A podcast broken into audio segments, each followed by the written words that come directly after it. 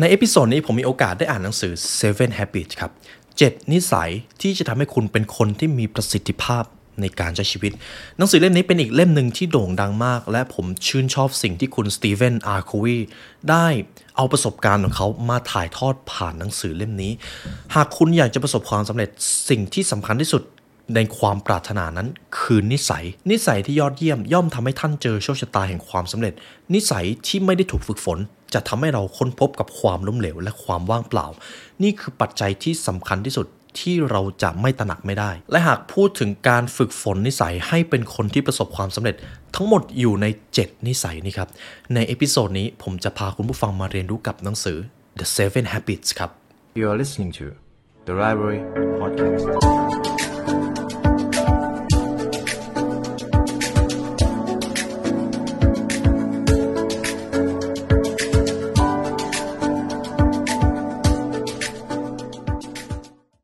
อิสรภาพ ความมั่งคั่ง ความสำเร็จทั้งหมดล้วนขึ้นอยู่กับความรู้ที่คุณมี The Library Premium Content เราได้นำเนื้อหาจากทุกตำราความสำเร็จมาถ่ายทอดเป็นเนื้อหาพิเศษ ทั้งการเอาชนะทุกสมรภูมิชีวิตจากตำราพิชัยสงคราม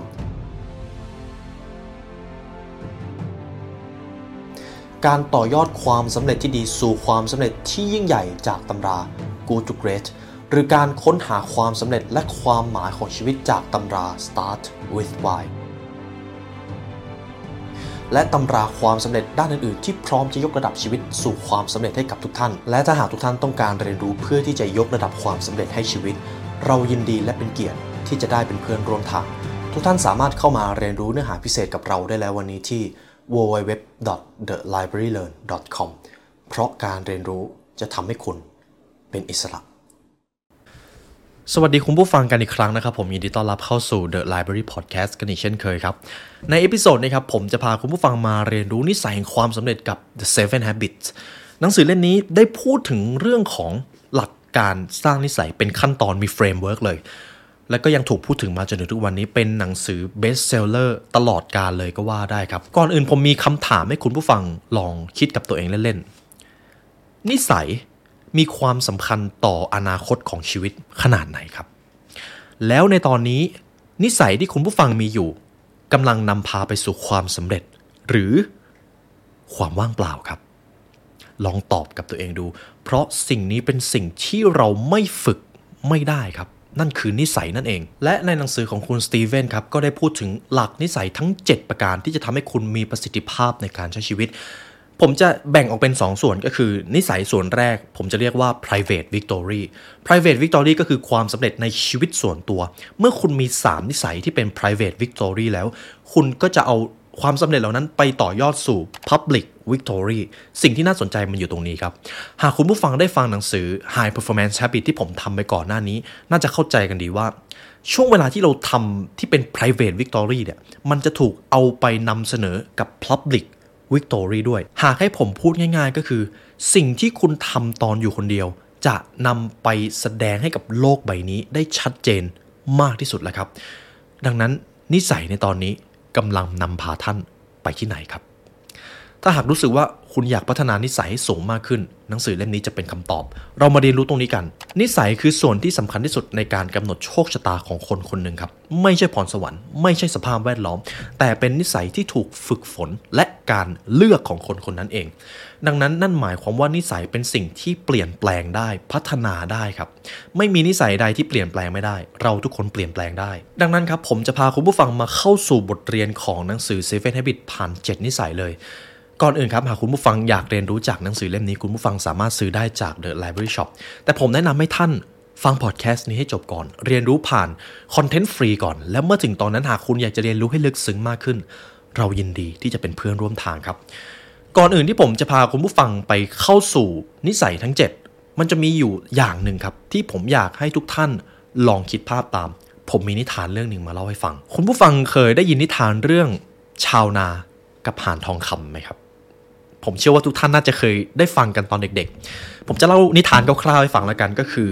มีชาวนาอยู่เป็นสามีภรรยาครับ เขาโชคดีมีห่านที่ออกไข่เป็นทองคำโอ้สามีกับภรรยาเนี่ยดีใจมากเลย พอรู้ว่าห่านตัวเองออกไข่เป็นทองคำเขาก็เอาไข่ที่เป็นทองนี่แหละ ไปขาย เขาก็เริ่มร่ำรวยมากขึ้น ทีนี้พอไข่เริ่มออกเป็นทองคำเยอะขึ้นเรื่อยๆ ยิ่งรวยขึ้นยิ่งรวยขึ้น แต่ประเด็นก็คือเมื่อถึงวันหนึ่งครับ คู่สามีภรรยาเริ่มรู้สึกว่า เฮ้ย มันรวยช้าไปอะกว่าเราจะต้องรอให้เจ้าห่านเนี่ย ออกไข่ทองคำมาทีละฟองทีละฟอง มันไม่ทันอะเอางี้ เราฆ่าห่านแล้วเอาไข่ทองคำมาเลยไหมเราจะต้องได้ทองคำมามหาศาลแน่ๆ และหลังจากนั้นครับ คู่สามีภรรยาก็จัดการฆ่าห่านเพื่อที่จะเอาทองคำแต่เมื่อสองสามีภรรยาเปิดตัวห่านออกมาสิ่งที่เขาพบก็คือ ความว่างเปล่าครับ นี่คือนิทานสุดคลาสสิกที่เราเคยได้ฟังกันตอนเด็กๆ ตอนเด็กๆ เราอาจจะคิดว่า โอ้โหสามีภรรยาคู่นี้ทำไมโลภจังไม่อดทนเลย แล้วทำอะไรแบบนี้มันก็ไม่ได้สิ หรือบางทีเราอาจจะมองว่า โอ้โห ชาวนาคู่นี้ไม่ฉลาดเอาเสียเลย แต่ทุกท่านครับ ชีวิตจริงเราก็ทำแบบนั้นครับ ชีวิตจริงเราก็ทำผิดพลาดแบบนั้น นี่คือกฎ PPC คุณสตีเฟนโควีได้เอานิทานเรื่องนี้มาพูดในหนังสือเล่มนี้ เราอาจจะเห็นว่าคู่สามีภรรยาที่จัดการฆ่าหารเนี่ยเป็นคนที่ไม่ฉลาดเอาเสียเลย แต่ในความเป็นจริงแล้ว เราเองก็ใช้ชีวิตแบบนั้นครับ เราฆ่าหารเพื่อที่จะเอาทองคำมา ผมจะเปรียบเทียบแบบนี้ครับกฎ PPC นะครับผมให้อยากให้คุณผู้ฟังจำกฎ 3 ตัวนี้ไว้ ตัว P กับ PC P แปลว่า production หรือผลลัพธ์ ตัว PC ก็คือ production capability หรือวิธีการหรือการกระทำนั่นเอง หากคุณอยากจะได้ผลลัพธ์อะไรมา คุณก็ต้องลงมือทำซึ่งคุณก็จะต้องบาลานซ์เจ้า PPC ด้วย สมมตินะครับ ไข่ทองคำจะเปรียบเสมือนตัว P เพราะเป็นสิ่งที่ชาวนาคู่นั้นปรารถนา แต่การไปฆ่าห่านมันคือการทำลาย PC หรือทำลายวิธีการ ซึ่งมันก็จะสูญเสียสมดุลและเขาไม่ได้อะไรกลับมาเลย ถ้าคุณผู้ฟังยังไม่เห็นภาพ เดี๋ยวผมจะเปรียบเทียบเป็นบริบทชีวิตจริง สมมติว่าผมมีเป้าหมายเป็นความร่ำรวยนะครับ ความร่ำรวยจะเป็นตัว P หรือไข่ทองคำแต่ประเอิญครับ ผมทำงานหามรุ่งหามค่ำผมเสียสละทุกอย่างเลย ผมเสียสละสุขภาพ ผมเสียสละความสัมพันธ์เพื่อที่จะเอาความร่ำรวยมา ท้ายที่สุด ผมอาจจะได้ความร่ำรวยมาก็จริงครับ แต่ผมเสียทั้งสุขภาพ เสียทั้งความสัมพันธ์ เสียสุขภาพจิต เสียทั้งความสุข นั่นเท่ากับว่า PC ผมพังทลาย นั่นหมายความว่าผมขาดสมดุลในการใช้ชีวิตบาลานซ์ผมพังครับ แล้วท้ายที่สุดผมก็จะไม่ได้ประสบความสำเร็จอะไรเลย นี่คือสิ่งที่มันสำคัญมากและเรามักจะมองข้าม เรามักจะปรารถนาตัว P มากเกินไปจนไปทำลายตัว PC ครับ หรือในอีกบริบทหนึ่งถ้าคุณมีแต่ PC แล้วไม่มีตัว P มันจะเป็นแบบนี้ครับ หากเราตั้งใจทำงานขยันแต่ไม่ได้มีเป้าหมายและวิสัยทัศน์ที่ชัดเจน มันจะเปรียบได้กับห่านที่คอยกินทรัพยากร ผมมีห่านที่ออกไข่เป็นทองคำผมต้องเติมอาหารให้เขา ผมต้องเลี้ยงเขา ผมเสียทรัพยากรไปเยอะมาก แต่ผมไม่รู้ว่าผมเลี้ยงเขาไปทำไม ผมไม่รู้ว่าผมจะเอาทองคำด้วยหรือเปล่า ผมไม่มีเป้าหมายอะไรเลย มันเท่ากับว่าผมมี PC ครับ ผมทำงานหนัก แต่ผมไม่มี P ผมไม่รู้ว่า production จริง ๆ ที่ผมต้องการคืออะไร เห็นไหมครับ มันจำเป็นจะต้องทำสมดุล ทีนี้เราจะเห็นได้ว่านิทานชาวนากับห่านทองคำลึกซึ้งกว่าที่เราคิดครับ เพราะถึงแม้เราจะมองว่าชาวนาที่ไปฆ่าห่านเนี่ยเขาไม่ฉลาดแต่จริง ๆ แล้ว เราก็ทำแบบนั้นหลายครั้งเหมือนกัน แล้วผลลัพธ์มันเลวร้ายกว่าที่เราคิดด้วยในหลาย ๆ สถานการณ์ หรือผมจะยกในบริบทของธุรกิจ อันนี้ทุกท่านจะเห็นภาพชัด สมมติมีบริษัทแห่งหนึ่งครับ บริษัทแห่งนี้ให้ความสัมพันธ์กับเรื่องของตัวเลขผลกำไร ลูกค้า แต่ไม่สนใจวิถีชีวิตของพนักงานเลย ชีวิต well-being ของพนักงานจะเป็นอย่างไรไม่สนใจเอาผลกำไรก่อน เอาลูกค้าก่อน ที่นี้ครับ วัฒนธรรมองค์กรก็จะเริ่มถูกกัดกินตั้งแต่ข้างใน มันจะเริ่มส่งผลต่อคุณภาพของสินค้า บริการ ลูกค้าเริ่มไม่เชื่อใจ ผลประกอบการก็จะเริ่มตก ต้นเหตุก็มาจากการสูญเสียสมดุล มันเปรียบเสมือนการฆ่าหันเพื่อเอาไข่ทองคำเลยครับ ทางที่ดีก็คือบริษัทแห่งนั้นต้องให้ความสำคัญกับคนที่ทำงานให้เขา ซึ่งเปรียบเสมือนห่านนะครับ คนที่ทำงานในองค์กรเปรียบเสมือนห่านเลยครับ หากเราเลี้ยงเขาไม่ดี แล้วเราพยายามให้เขาเร่งรัด เพื่อที่จะไปเอาผลกำไรมา มันเท่ากับเราฆ่าห่านเพื่อที่จะเอาทองคำแล้วท้ายที่สุดผลลัพธ์ที่เราได้รับคือความว่างเปล่าครับ แนวคิดเรื่องนี้คุณสามารถเอาไปต่อยอดเพื่อที่จะประสบความสำเร็จอย่างยั่งยืนครับ เราประสบความสำเร็จระยะสั้นไม่ได้ครับความสำเร็จเป็นเรื่องที่ต้องใช้เวลาทำและนี่ผมได้ปูพื้นฐานเรื่องของ PPC กับคุณผู้ฟังแล้ว หลังจากนี้ผมจะพาทุกท่านมาเรียนรู้กับกฎของ Seven Habits ครับ 7 นิสัยในการสร้างประสิทธิภาพในการใช้ชีวิต แต่ก่อนอื่นสิ่งที่ผมอยากให้ทุกท่านตระหนักเลยก็คือ การที่เราจะประสบความสำเร็จ การที่เราจะมีนิสัยที่ยอดเยี่ยม ทั้งหมดนี้มันต้องใช้เวลาครับ เราไม่สามารถสร้างนิสัยที่ยอดเยี่ยมได้ภายในชั่วข้ามคืน ทั้งหมดนั้นต้องเกิดจากการลงมือทำไม่ได้ทำกันเป็นสัปดาห์ ไม่ได้ทำกันเป็นเดือน บางทีเราต้องทำกันเป็นปีๆ แต่นั่นแหละครับ มันเป็นความยากที่มีความหมาย เพราะความสำเร็จเป็นเรื่องยาก มันเลยมีคุณค่าที่จะให้เราลงมือทำดังนั้นจงอบรับความท้าทายครับ เอาละครับ และหลังจากนี้เราจะมาเข้าสู่บทเรียน The Seven Habit กัน นิสัยที่หนึ่งที่ผมจะพูดถึง ซึ่งคุณสตีเฟนบอกเลยว่า ในแต่ละลำดับ คุณจะต้องเรียงลำดับนิสัยตามนี้ คุณจะต้องมีนิสัยที่ 1 ก่อน แล้วค่อยไปต่อนิสัยที่ 2 นิสัยที่ 1 คือ always be proactive จงเต็มใจที่จะรับผิดชอบชีวิตครับ นี่คือนิสัยที่สำคัญที่สุดในการต่อยอดสู่นิสัยความสำเร็จด้านอื่นๆ คุณสตีเฟนเขาบอกไว้แบบนี้ หากคุณอยากจะมีชีวิตที่มีประสิทธิภาพ คุณจะต้องเต็มใจรับผิดชอบชีวิตตัวเอง ไม่ว่าอะไรจะเกิดขึ้น ไม่ว่าความสำเร็จ ความล้มเหลววิกฤตโอกาสหรือหายนะจะเกิดขึ้น ทั้งหมดมันเกิดจากการตัดสินใจของท่านเองครับหากคุณผู้ฟังยังจำบทเรียนทั้งหมดที่ผมเคยทำได้ ผมจะตีว่าคุณผู้ฟังเคยฟังพอดแคสต์ผมทั้งหมด บทเรียนของการรับผิดชอบตัวเอง สิ่งนี้จะเป็นสิ่งที่ถูกพูดถึงมากที่สุดในการสร้างความสำเร็จ การเต็มใจรับผิดชอบชีวิตตัวเองมันคือการที่ตอกย้ำให้ตัวเองรับรู้ว่าเราคือนายของชีวิต เราจะไม่ไหลไปตามกระแสทั้งหมดมันจะต้องเกิดขึ้นจากการตัดสินใจของเรา หากมันเกิดอะไรผิดพลาด จริง ๆ แล้วเราเองก็มีส่วนผิด และตัวเราเท่านั้นเป็นสิ่งที่ควบคุมได้ มันเปรียบกับกรอบความคิดครับ กรอบความคิดในข้อนี้มันคือเรื่องของ winner mindset กับ loser mindset ครับ ผมอยากให้ทุกท่านลองคิดภาพตาม คนที่มี loser mindset เมื่อเจอปัญหา นิ้วชี้ของเขา จะชี้ไปที่คนอื่นครับ จะชี้ไปที่ระบบชี้ไปที่ประเทศชาติ ชี้ไปที่เศรษฐกิจหรืออะไรก็ตาม แต่เขาจะไม่เคยชี้มาที่ตัวเอง นี่คือ loser mindset การที่เรามีกรอบความคิดแบบนี้ มันจะทำให้เรายอมจำนนต่อความผิดพลาด และไม่ลงมือเปลี่ยนแปลงอะไรเลย นั่นแหละครับคือ loser ที่แท้จริงแต่ในทางตรงกันข้าม คนที่มี winner mindset เขาจะไม่ชี้นิ้วไปที่คนอื่นเมื่อเจอปัญหา เขาจะชี้นิ้วมาที่ตัวเองครับ เขาจะบอกว่าความผิดพลาดที่เกิดขึ้นส่วนหนึ่งมันเกิดจากการตัดสินใจของเขา เขาจะต้องรับผิดชอบชีวิต เขาจะต้องเปลี่ยนแปลงด้วยตัวเอง เขาจะไม่รอโอกาสและความสำเร็จจากใคร เขาจะลงมือทำนี่แหละครับคือกรอบความคิดของคนที่ประสบความสำเร็จ ไม่มีคนสำเร็จคนไหนมี loser mindset ครับ ทุกคนมี winner mindset ทุกคนรับผิดชอบชีวิตของตัวเองทั้งหมดเลย ทีนี้ผมอยากให้คุณผู้ฟังลองโฟกัสกับตัวเอง เวลาเจอปัญหา ท่านชี้นิ้วไปที่ใครครับ หากท่านอยากจะประสบความสำเร็จในชีวิต จงชี้มาที่ตัวเอง อย่าชี้ไปที่คนอื่นเด็ดขาดครับ การรับผิดชอบชีวิตตัวเองมันทรงพลังขนาดไหน เดี๋ยวผมจะยกตัวอย่างให้ฟัง สมมุติในตอนนี้นะครับ ผมกำลังทำงานที่ผมไม่ได้ชอบ เพื่อนร่วมงานก็หงุดหงิดใส่ผมเจ้านายก็ไม่ชอบผม ผมก็จะบ่นแหละ ผมจะเริ่มโทษคนอื่น คุณสตีเฟนโควีก็จะมาบอกผมแบบนี้ หากผมกำลังทำงานที่ผมไม่ชอบ หากผมกำลังรายล้อมไปด้วยความสัมพันธ์ที่ไม่ดี จริง ๆ แล้วความผิดมันมาจากตัวผมเอง ผมไม่จำเป็นต้องไปทำงานนี้ ผมไม่จำเป็นจะต้องอยู่ในสภาพแวดล้อมแบบนั้น แต่ผมเลือกที่จะไปทำงานนี้ และเลือกที่จะไปอยู่ในสภาพแวดล้อมแบบนั้นด้วยตัวเองครับ หากผมเลือกที่จะพัฒนาความเชี่ยวชาญของตัวเอง เลือกที่จะยกระดับความสำเร็จ แล้วก็อาจจะไปหางานอื่นเลย อาจจะไปลายล้อมกับความสัมพันธ์ที่ดีมากขึ้น ชีวิตผมก็ดีขึ้นแล้ว แต่ผมเลือกที่จะจมปลักอยู่กับสภาพแวดล้อมเดิมๆดังนั้นความผิดอยู่ที่ตัวผมครับ นี่คือสิ่งที่คุณสตีเฟนโควีจะมาบอกผม หรือในอีกตัวอย่างหนึ่งหากคุณผู้ฟัง ต้องเจอสถานการณ์รถติดทุกวันเลย แล้วคุณก็บ่นว่า โอ้โหทำไมรถมันติด สภาพการจราจรไม่ดีเลยรัฐบาลทำอะไรอยู่ คุณสตีเฟนโควีก็จะมาบอกแบบนี้ หากตอนนี้คุณกำลังเจอรถติดแล้วคุณเริ่มบ่นคนอื่น ทีนี้เราลองมาดูกัน หากคุณตื่นเช้ากว่านี้แล้วออกจากบ้านเร็วขึ้นหน่อย คุณอาจจะไม่ต้องเจอรถติด หากเมื่อคืนคุณไม่ดูซีรีส์แล้วนอนให้ครบ 8 ชั่วโมง คุณอาจจะตื่นมาด้วยความสดชื่น แล้วก็เตรียมตัวอย่างดีแล้วออกไปทำงาน คุณก็อาจจะไม่ได้เจอรถติด หรือเมื่อคืนคุณได้เตรียมของที่จะออกมาทำงานแล้วหรือยัง หากคุณเตรียมตัวดี คุณก็ไม่ต้องเจอรถติด คุณสตีเฟนโควิกก็จะตอบกลับแบบนี้เลยครับ คุณไม่ต้องมาเจอรถติด แต่คุณเลือกที่จะออกจากบ้านช่วงเวลานี้ แล้วก็มาเจอรถติด คุณเนี่ยแหละเป็นคนเลือก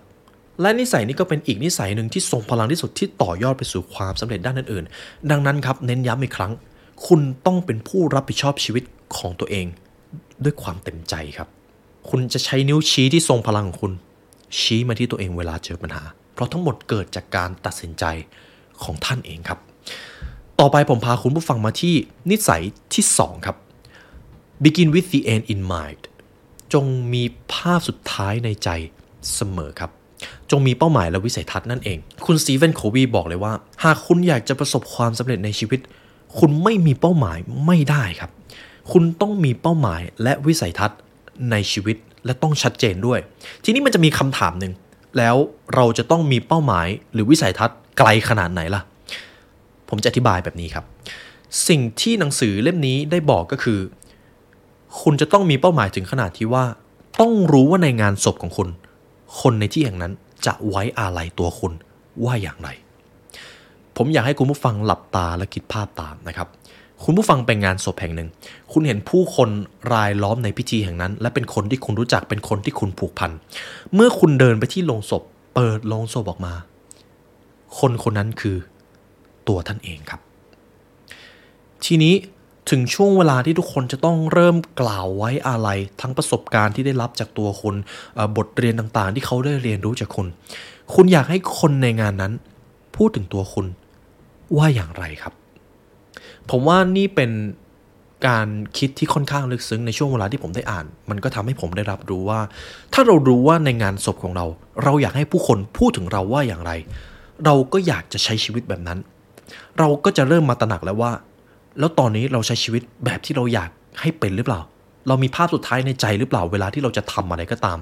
นี่เป็นสิ่งที่สำคัญมาก การไม่มีเป้าหมาย คือความว่างเปล่าที่คุณจะได้เจอในท้ายที่สุด คุณต้องมีเป้าหมาย คุณต้องมีวิสัยทัศน์อย่างน้อยครับ หลังจากนี้ 5 ปี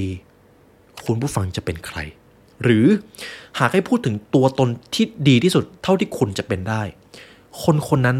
มีบุคลิกอย่างไร เขาพูดจาแบบไหน เขาทำงานอะไร เขาเชี่ยวชาญในเรื่องอะไร หากเขาเข้ามาแนะนำตัวคุณในตอนปัจจุบัน เขาจะแนะนำคุณอย่างไร คำถามเหล่านี้มันจะทำให้ตัวท่านได้มาตระหนักและทบทวนสิ่งที่มันสำคัญจริง ๆ ในชีวิตของท่านเอง ดังนั้นผมอยากให้คุณผู้ฟังลองถามนะครับ ตัวตนที่ดีที่สุดของคุณ จะให้คำแนะนำอะไรกับคุณ ในตอนปัจจุบันครับ ผมพามาที่นิสัยที่ 3 ผมต้องบอกก่อนว่าทั้ง 7 นิสัยต้องทำเป็นขั้นตอนนะครับ ฝึกนิสัยที่ 1 ก่อน แล้วค่อยมาฝึกนิสัยที่ 2 ถ้ามี 1 กับ 2 แข็งแล้วเรามาต่อนิสัยที่ 3 put first thing first จงทำในสิ่งที่สำคัญเป็นลำดับแรก มันคือการจัดลำดับความสำคัญและเร่งด่วนครับ ถ้าคุณผู้ฟังเคยได้ยินเรื่องของ Eisenhower Matrix น่าจะมีพื้นฐานเรื่องนี้มาอยู่ก่อนแล้ว เราจะมาพูดถึงการบริหารและการจัดลำดับความสำคัญในชีวิต ผมอยากจะถามคุณผู้ฟังก่อนว่า ในหนึ่งวัน คุณเคยรู้สึกว่าคุณยุ่งจนจัดการอะไรไม่ได้เลยหรือเปล่า ผมเชื่อว่าหลายครั้งเรารู้สึกแบบนั้น ทีนี้ผมอยากให้คุณผู้ฟังลองลิสต์เลยว่าในหนึ่งวันมันมีกิจวัตรอะไรบ้าง ที่คุณมักจะทำอยู่สม่ำเสมอเลย อาจจะเป็นดูซีรีส์ก็ได้นะครับ เขียนลงไปเอ่อทำงานพูดคุยกับลูกค้าเจรจาต่อรองอ่านหนังสือออกกำลังกาย อะไรก็ตามที่คุณรู้สึกว่าคุณทำบ่อยเป็นชีวิตประจำวันเลย เขียนมันลงไปครับ ทีนี้ให้คุณผู้ฟังลองมองดูว่าเจ้าสิ่งที่คุณทำเนี่ย มันเป็นเรื่องที่สำคัญหรือเปล่า มันเป็นเรื่องที่ทำให้คุณประสบความสำเร็จมากขึ้นหรือเปล่า ถ้าในเวลาส่วนใหญ่ในแต่ละวันใช้เวลาทำกับเรื่องที่ไม่สำคัญ มันก็เป็นไปได้ยากที่คุณจะประสบความสำเร็จและบริหารเวลาชีวิตได้ดี แต่ในขณะเดียวกัน ถ้าคุณเห็นแล้วว่าส่วนใหญ่ที่ทำเนี่ยเป็นเรื่องที่สำคัญหมดเลย เราก็จะมาดูอีกช่องหนึ่งก็คือ ความเร่งด่วนครับ หากคุณใช้ชีวิตส่วนใหญ่อยู่กับความเร่งด่วน นั่นจะเป็นเรื่องที่ไม่ดีครับ หากเราใช้ชีวิตอยู่แต่เรื่องสำคัญก็จริง แต่มันเป็นเรื่องเร่งด่วนหมดเลย นั่นหมายความว่าเราไม่สามารถบริหารจัดการเวลาได้อย่างมีประสิทธิภาพ เราควรแบ่งแบบนี้ อย่างที่คุณผู้ฟังได้เห็นภาพไปครับ เราจะมีโซนที่สำคัญและเร่งด่วน ลองดูว่าในหนึ่งวันเจ้าสิ่งที่คุณทำเนี่ย มันเป็นเรื่องที่สำคัญหรือเปล่า และถ้ามันเป็นเรื่องที่สำคัญ ส่วนใหญ่เป็นเรื่องที่เร่งด่วนหรือไม่ พยายามทำในสิ่งที่สำคัญ แต่ไม่เร่งด่วนครับ เพราะถ้าคุณปล่อยเวลาให้มันผ่านไป มันจะกลายเป็นสิ่งที่เร่งด่วน แล้วคุณก็จะรู้สึกว่าคุณบริหารความยุ่งของตัวเองไม่ได้เลย ส่วนโซนล่างๆก็คือสิ่งที่ไม่สำคัญแต่เร่งด่วนก็อาจจะจัดการให้คนอื่นทำกับสิ่งที่ไม่สำคัญและไม่เร่งด่วน ไม่ต้องทำได้ยิ่งดีครับ เอาให้น้อยที่สุด เช่น เล่นโซเชียลมีเดียดูชีวิตคนอื่นดูซีรีส์ หากคุณอยากจะดูซีรีส์เพื่อฝึกภาษา อันนี้อาจจะมีความสำคัญระดับหนึ่ง แต่คนส่วนใหญ่อาจจะไม่ได้ทำแบบนั้น หากคุณผู้ฟังอยากจะบริหารเวลาให้ดีโฟกัสในโซนที่สำคัญและไม่เร่งด่วนให้มากที่สุดครับ เช่นอะไร การสร้างความสัมพันธ์ การออกกำลังกาย การไปเจรจากับดีลที่มันสำคัญ ซึ่งคุณรู้ว่ามันจะต้องมี Impact กับอนาคตขององค์กรแน่ๆ ก็จัดการเสียตั้งแต่เนิ่นๆ อย่าทำอะไรจวนตัว ในข้อนี้ผมจะนำบทเรียนจากตำราพิชัยสงครามมาให้นะครับ จงทำในสิ่งที่ยากในขณะที่มันง่าย จงทำในสิ่งที่ยิ่งใหญ่ ในขณะที่มันยังเล็กน้อย กองทัพที่จะประสบกับชัยชนะ คือกองทัพที่เตรียมพร้อมในยามสงบ เขาจะไม่ทำอะไรจวนตัว เมื่อกองทัพนั้นจะต้องไปรบ เขาเตรียมพร้อมมาอย่างดี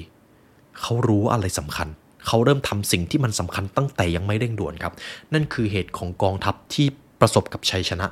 คุณสตีเฟนโควีจึงได้เน้นย้ำเหมือนกันว่า หากท่านอยากบริหารชีวิตได้ดี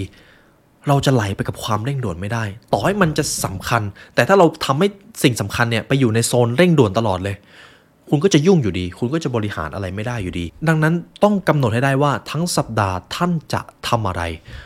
หนังสือเล่มนี้ได้แนะนำให้ลองทำ to do list ในสเกลของสัปดาห์นะครับ ผมเชื่อว่าคุณผู้ฟังหลายท่านก็ทำ to do list ใน daily เป็นตารางวันอาจจะเป็น bullet journal ลองทำเป็นสเกลสัปดาห์ดูครับ ผมเองก็ลองทำแล้วรู้สึกว่า มันบริหารภาพรวมชีวิตได้ง่ายมากขึ้น เพราะผมรู้แล้วว่าตั้งแต่จันทร์ถึงวันอาทิตย์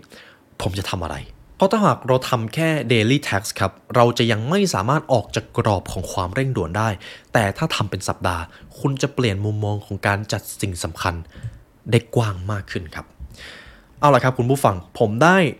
พามาเรียนรู้นิสัยที่ 1 2 3 ถ้าคุณทำนิสัยทั้ง 3 นิสัยแรกได้ดี คุณจะมี private victory แหละครับ คุณจะมีชัยชนะส่วนตัวแล้ว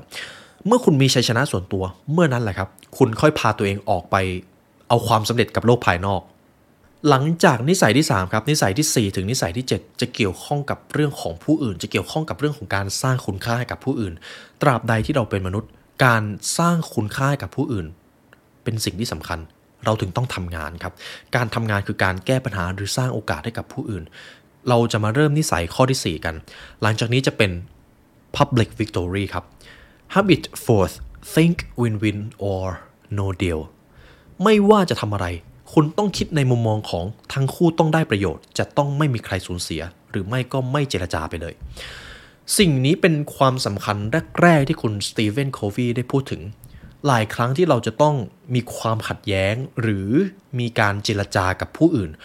เราต้องมีกรอบความคิดแบบ giver ครับจะต้อง วินวิน มีหลายวิธีในโลกมากครับ ที่เราสามารถโต้ตอบกับผู้คนมากมาย แต่เรามักจะถูกปลูกฝังมาตั้งแต่เด็ก ๆ เลยว่า เราต้องเอาชนะผู้อื่นอยู่เสมอ ไม่ว่าจะเป็นการทำเกรดเฉลี่ยให้ได้ การสอบไปได้ที่หนึ่งเรามักจะถูกปลูกฝังแบบนี้ ทั้งที่ความจริงแล้ว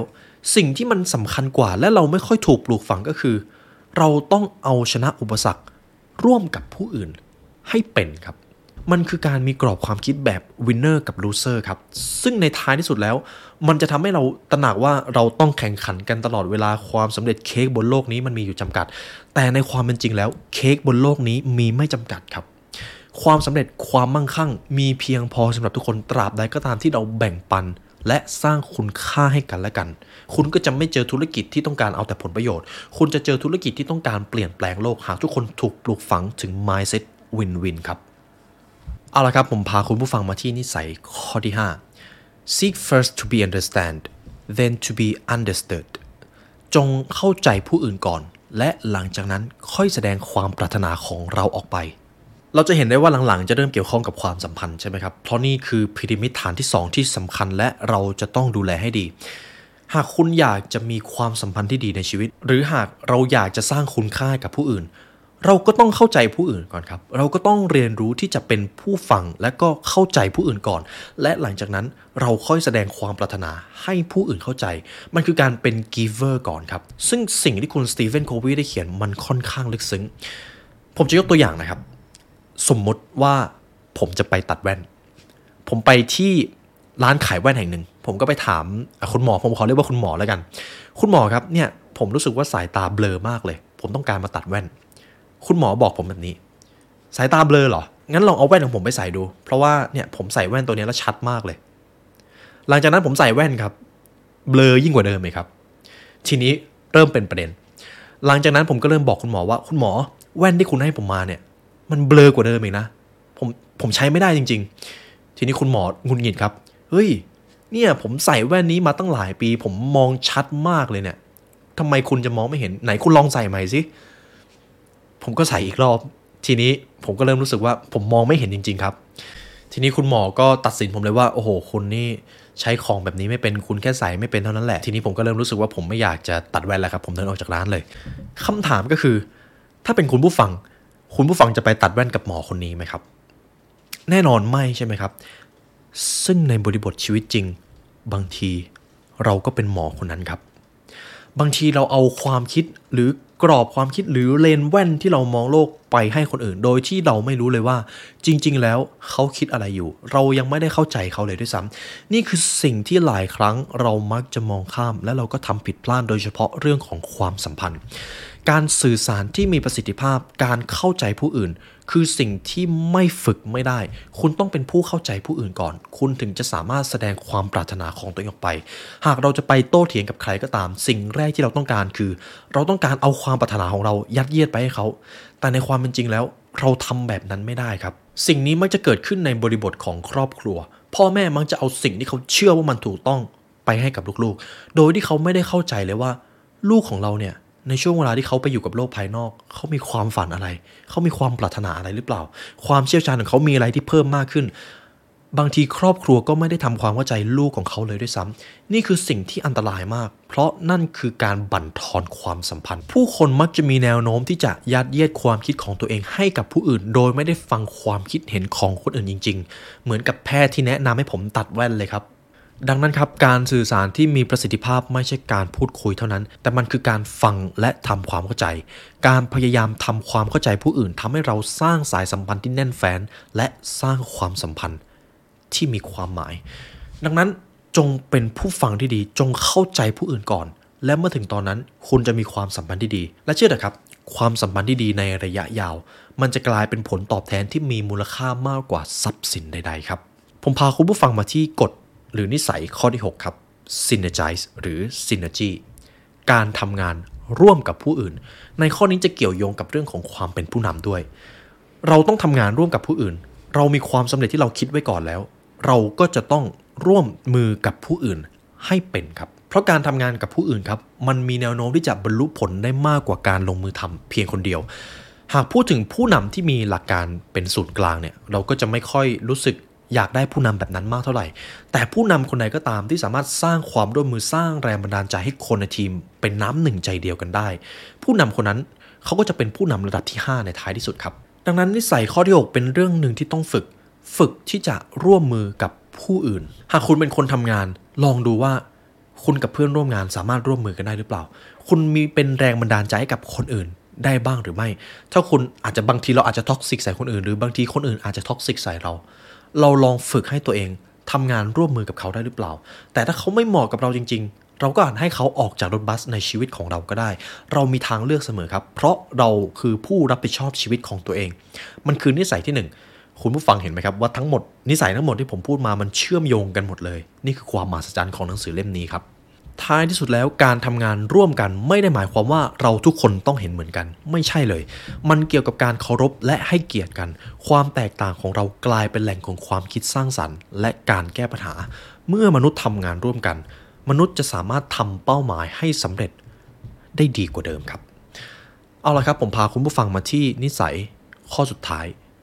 sharpen the saw ครับ จงรับคมขวาน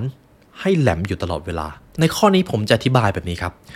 หากนิสัยแห่งความสำเร็จเป็นดั่งเกม นี่จะเป็นเกมที่คุณไม่มีวันเล่นจบ จนกว่าคุณจะจากโลกนี้ไปครับ ในข้อนี้ sharpen the saw ก็คือการรับคมหรือรับความสำเร็จรับนิสัยของตัวเองตลอดเวลา ในส่วนที่หนึ่งก็คือ sharpen the saw นิสัยทั้งหกที่ผมพูดมา คุณจะต้องฝึกทั้งชีวิตเลยครับ เราทำแล้วทำทำหยุดหยุดไม่ได้ มันเป็นสิ่งที่ต้องพัฒนา แต่เชื่อเลยครับ ยิ่งเราพัฒนามากขึ้น เราเจอความท้าทายมากขึ้น เราจะชอบชีวิตแบบนั้นมากขึ้น กับอีกส่วนหนึ่งก็คือ ส่วนที่เราจะต้องดูแลให้ดี มันเป็นอีกซอลหนึ่ง เป็นอีกคมขวานหนึ่งในชีวิต ในหนังสือเล่มนี้ได้พูดถึง 4 ส่วนครับ ถ้าคุณผู้ฟังยังจำ The 5 AM Club ได้ มันจะมีส่วนที่ชื่อว่า The Four Interior Empires ผมอาจจะพูดได้ว่าทั้ง 4 ส่วนนี้คือสิ่งที่คุณผู้ฟังจะต้องดูแลให้ดีทั้งชีวิต 4 ส่วนนั้นมีอะไรบ้าง ส่วนที่ 1 ครับ ร่างกายครับ health สุขภาพนั่นเอง นี่คือส่วนที่คุณจะไม่ดูแลไม่ได้ สุขภาพที่ดีมีค่ายิ่งกว่าทรัพย์สินใดๆ ถ้าวันนี้สุขภาพคุณไม่ดีคุณจะไม่คิดถึงความสำเร็จอื่น ๆ เลย หลักการดูแลสุขภาพที่ดีครับ ผมค่อนข้างพูดบ่อย ผมจะพูดถึง STF method นอนให้ได้ 7-8 ชั่วโมง ออกกำลังกายให้ได้อย่างสม่ำเสมออย่างน้อยวันละ 30 นาที แล้วก็อาหาร หากมีอาหารมากองตรงหน้า เราทุกคนรู้ว่าอาหารแบบไหนดีต่อสุขภาพหรือไม่ดี เราทุกคนตอบได้ 3 อย่างนี้ครับ STF method ถ้าคุณฝึก 3 อย่างนี้ได้ดี health set ของคุณก็ดีขึ้นแล้ว ส่วนที่ 2 คือสติปัญญาครับ mindset ครับเรื่องของ mindset เรื่องของกรอบความคิดในการมองโลก มันรวมไปถึงเรื่องของการเรียนรู้เพื่อที่จะเติบโตมากขึ้นด้วย growth mindset กับ fixed mindset เป็นสิ่งที่ฝึกกันได้ แต่การที่จะประสบความสำเร็จจำเป็นต้องมีแค่ growth mindset เท่านั้น growth mindset คือความคิดที่เชื่อว่าทุกอย่างเปลี่ยนแปลงได้ ทุกอย่างสามารถเรียนรู้ได้ เราจะอยู่เฉยๆไม่ได้ เราจะต้องเป็นคนที่เก่งขึ้น ต้องรับขวานให้มันคมมากขึ้น แล้วถ้าคุณฝึกนิสัยในการรับสติปัญญาหรือ mindset ของตัวเองอย่างสม่ำเสมอ คุณก็จะเป็นคนที่ฉลาดมากขึ้น ชีวิตของคุณก็จะเป็น better version ของตัวเองมากขึ้น ส่วนที่ 3 คือจิตวิญญาณ soul ครับ soul set จิตวิญญาณในที่นี้มันคือการรู้จักตัวเอง คุณอยู่กับจิตวิญญาณของตัวเองบ่อยแค่ไหน หรือคุณแทบไม่ได้กลับมาทบทวนตัวเองเลย อันนี้ผมอยากให้ทุกท่านลองคุยกับตัวเอง จิตวิญญาณคือสิ่งเดียวที่จะตามติดเราไปในช่วงที่เราจากโลกนี้ไปครับ จิตวิญญาณเป็นเรื่องที่ต้องฝึก จิตวิญญาณที่แข็งแกร่งเกิดจากการที่เราออกจากกรอบเดินไปเจอกับโลกใหม่ ไปเจอกับความท้าทายใหม่ มันคือการที่เราฝึกฝนเพื่อที่จะรับรู้ว่า ตอนนี้เรามีความฝันอะไร ความปรารถนาของเราคืออะไร จิตวิญญาณของเราจะแข็งแกร่งที่สุดเมื่อเรารู้ว่าเราเกิดมาทำไมครับ กับส่วนที่ 4 คืออาจจะเรียกว่า hard set เป็น emotional แล้วก็ relationship hard set ในที่นี้ผมจะพูดถึง 2 ส่วน hard set ส่วนตัวก็คือการขอบคุณสิ่งที่คุณมี หากตอนนี้คุณผู้ฟังพาตัวเองมาเรียนรู้ได้ ก็ขอให้ขอบคุณตัวท่านเอง โทรศัพท์ที่คุณมี มันก็เป็นอีกทรัพย์สินหนึ่งที่คุณได้ครอบครอง จงขอบคุณสิ่งเหล่านั้น สุขภาพที่คุณมีอยู่ อาหารที่คุณได้กินในทุกๆวัน สิ่งเหล่านั้นถ้าคุณขอบคุณเขาได้ คุณจะรู้สึกมีความสุขครับ แล้วเจ้าความสุขเล็ก ๆ น้อยๆเหล่านั้น จะถูกนำไปต่อยอดสู่ความสุขด้านอื่น ๆ กับ heart set ในส่วนที่ 2 คือความสัมพันธ์ คุณจะต้องรายล้อมตัวเองไปด้วยความสัมพันธ์ที่ดี คุณต้องเลือกพาตัวเองไปอยู่กับความสัมพันธ์ที่สร้างคุณค่า เพราะถ้าคุณไม่เลือก คุณจะถูกเลือก เพราะท้ายที่สุดแล้วความสุขในชีวิตมันคือการเลือกของตัวเราเอง ไม่มีใครมากำหนดชีวิตของเรา เราคือผู้เต็มใจรับผิดชอบชีวิตของตัวเองครับ นี่ก็คือบทเรียนจากหนังสือ The Seven Habits นะครับเป็นหนังสือที่ผมไม่ได้เอามาสรุปหมดนะครับ เพราะว่าเนื้อหาเยอะมากจริง ๆ หากคุณผู้ฟังอยากเรียนรู้บทเรียนนี้ให้ลึกซึ้ง และผมแนะนำด้วย คุณผู้ฟังสามารถซื้อหนังสือเล่มนี้ได้จาก The Library Shop นะครับ คุณสตีเฟนโกวีเขียนหนังสือภาษาอังกฤษอ่านค่อนข้างง่าย ทีนี้ผมจะสรุปทั้ง 7 นิสัยให้คุณผู้ฟังนะครับ แต่ก่อนอื่น ผมจะเน้นย้ำสิ่งนี้ก็คือ จงสมดุล PPC ของตัวเองให้ดีนะครับ อย่าฆ่าห่านเพื่อที่จะเอาทองคำแต่จงเลี้ยงห่านให้อาหารเขาให้ดีฟูมฟักเขาให้เติบโต และจงปรารถนาว่าวันหนึ่งห่านตัวนั้นจะออกไข่ให้เรา จงมีเป้าหมายที่ชัดเจน และนี่แหละครับคือเหตุผลที่ว่าทำไมนิทานเรื่องนี้ มันลึกซึ้งกว่าที่เราคิดครับ ทั้ง 7 นิสัยเนี่ยผมจะสรุปให้ฟังนะครับ นิสัยที่ 1 be proactive จงเป็นผู้รับผิดชอบชีวิตของตัวเอง นิสัยที่ 2 begin with the end in mind จงมีเป้าหมายที่ชัดเจน จงมีภาพสุดท้ายจนถึงช่วงบั้นปลายชีวิต งานศพของคุณ คนในนั้นจะพูดถึงคุณว่าอะไร นิสัยที่ 3 put first thing first จงทำในสิ่งที่สำคัญก่อนเป็นลำดับแรก นิสัยที่ 4 think win win ครับ จงเชื่อว่าเค้กบนโลกนี้ความสำเร็จบนโลกนี้มีเพียงพอสำหรับทุกคน ตราบใดก็ตามที่เราแบ่งปัน นิสัยที่ 5 ครับ seek first to understand then to be understood จงเข้าใจผู้อื่นก่อน และหลังจากนั้นค่อยแสดงความปรารถนาของเราไป แต่จงเข้าใจพวกเขาจริง ๆ รับฟังพวกเขาจริง ๆ นิสัยข้อที่ 6 synergize ครับ เรียนรู้ที่จะร่วมมือกับผู้อื่น ความสำเร็จเป็นสิ่งที่ต้องร่วมมือ ความสำเร็จคือสิ่งที่ควรถูกแบ่งปันให้กับผู้อื่น ดังนั้นคุณไม่ควรเก็บความสำเร็จไว้คนเดียว คุณควรทำงานร่วมกับผู้อื่นให้เป็น และข้อสุดท้าย sharpen the saw จงดูแลสี่ส่วนในชีวิตให้ดีอยู่เสมอ จงจัดสมดุลให้ดี ทั้งสุขภาพ จิตวิญญาณ กรอบความคิดหรือทัศนคติ มันเรียนรู้กันได้ครับเรื่องพวกนี้ กับส่วนสุดท้ายก็คือ ส่วนของความรู้สึกทนุถนอมความรู้สึกของตัวเองให้ดีหล่อหลอมไปด้วยกรอบความคิดของการขอบคุณและก็อยู่กับความสัมพันธ์ที่มีความหมาย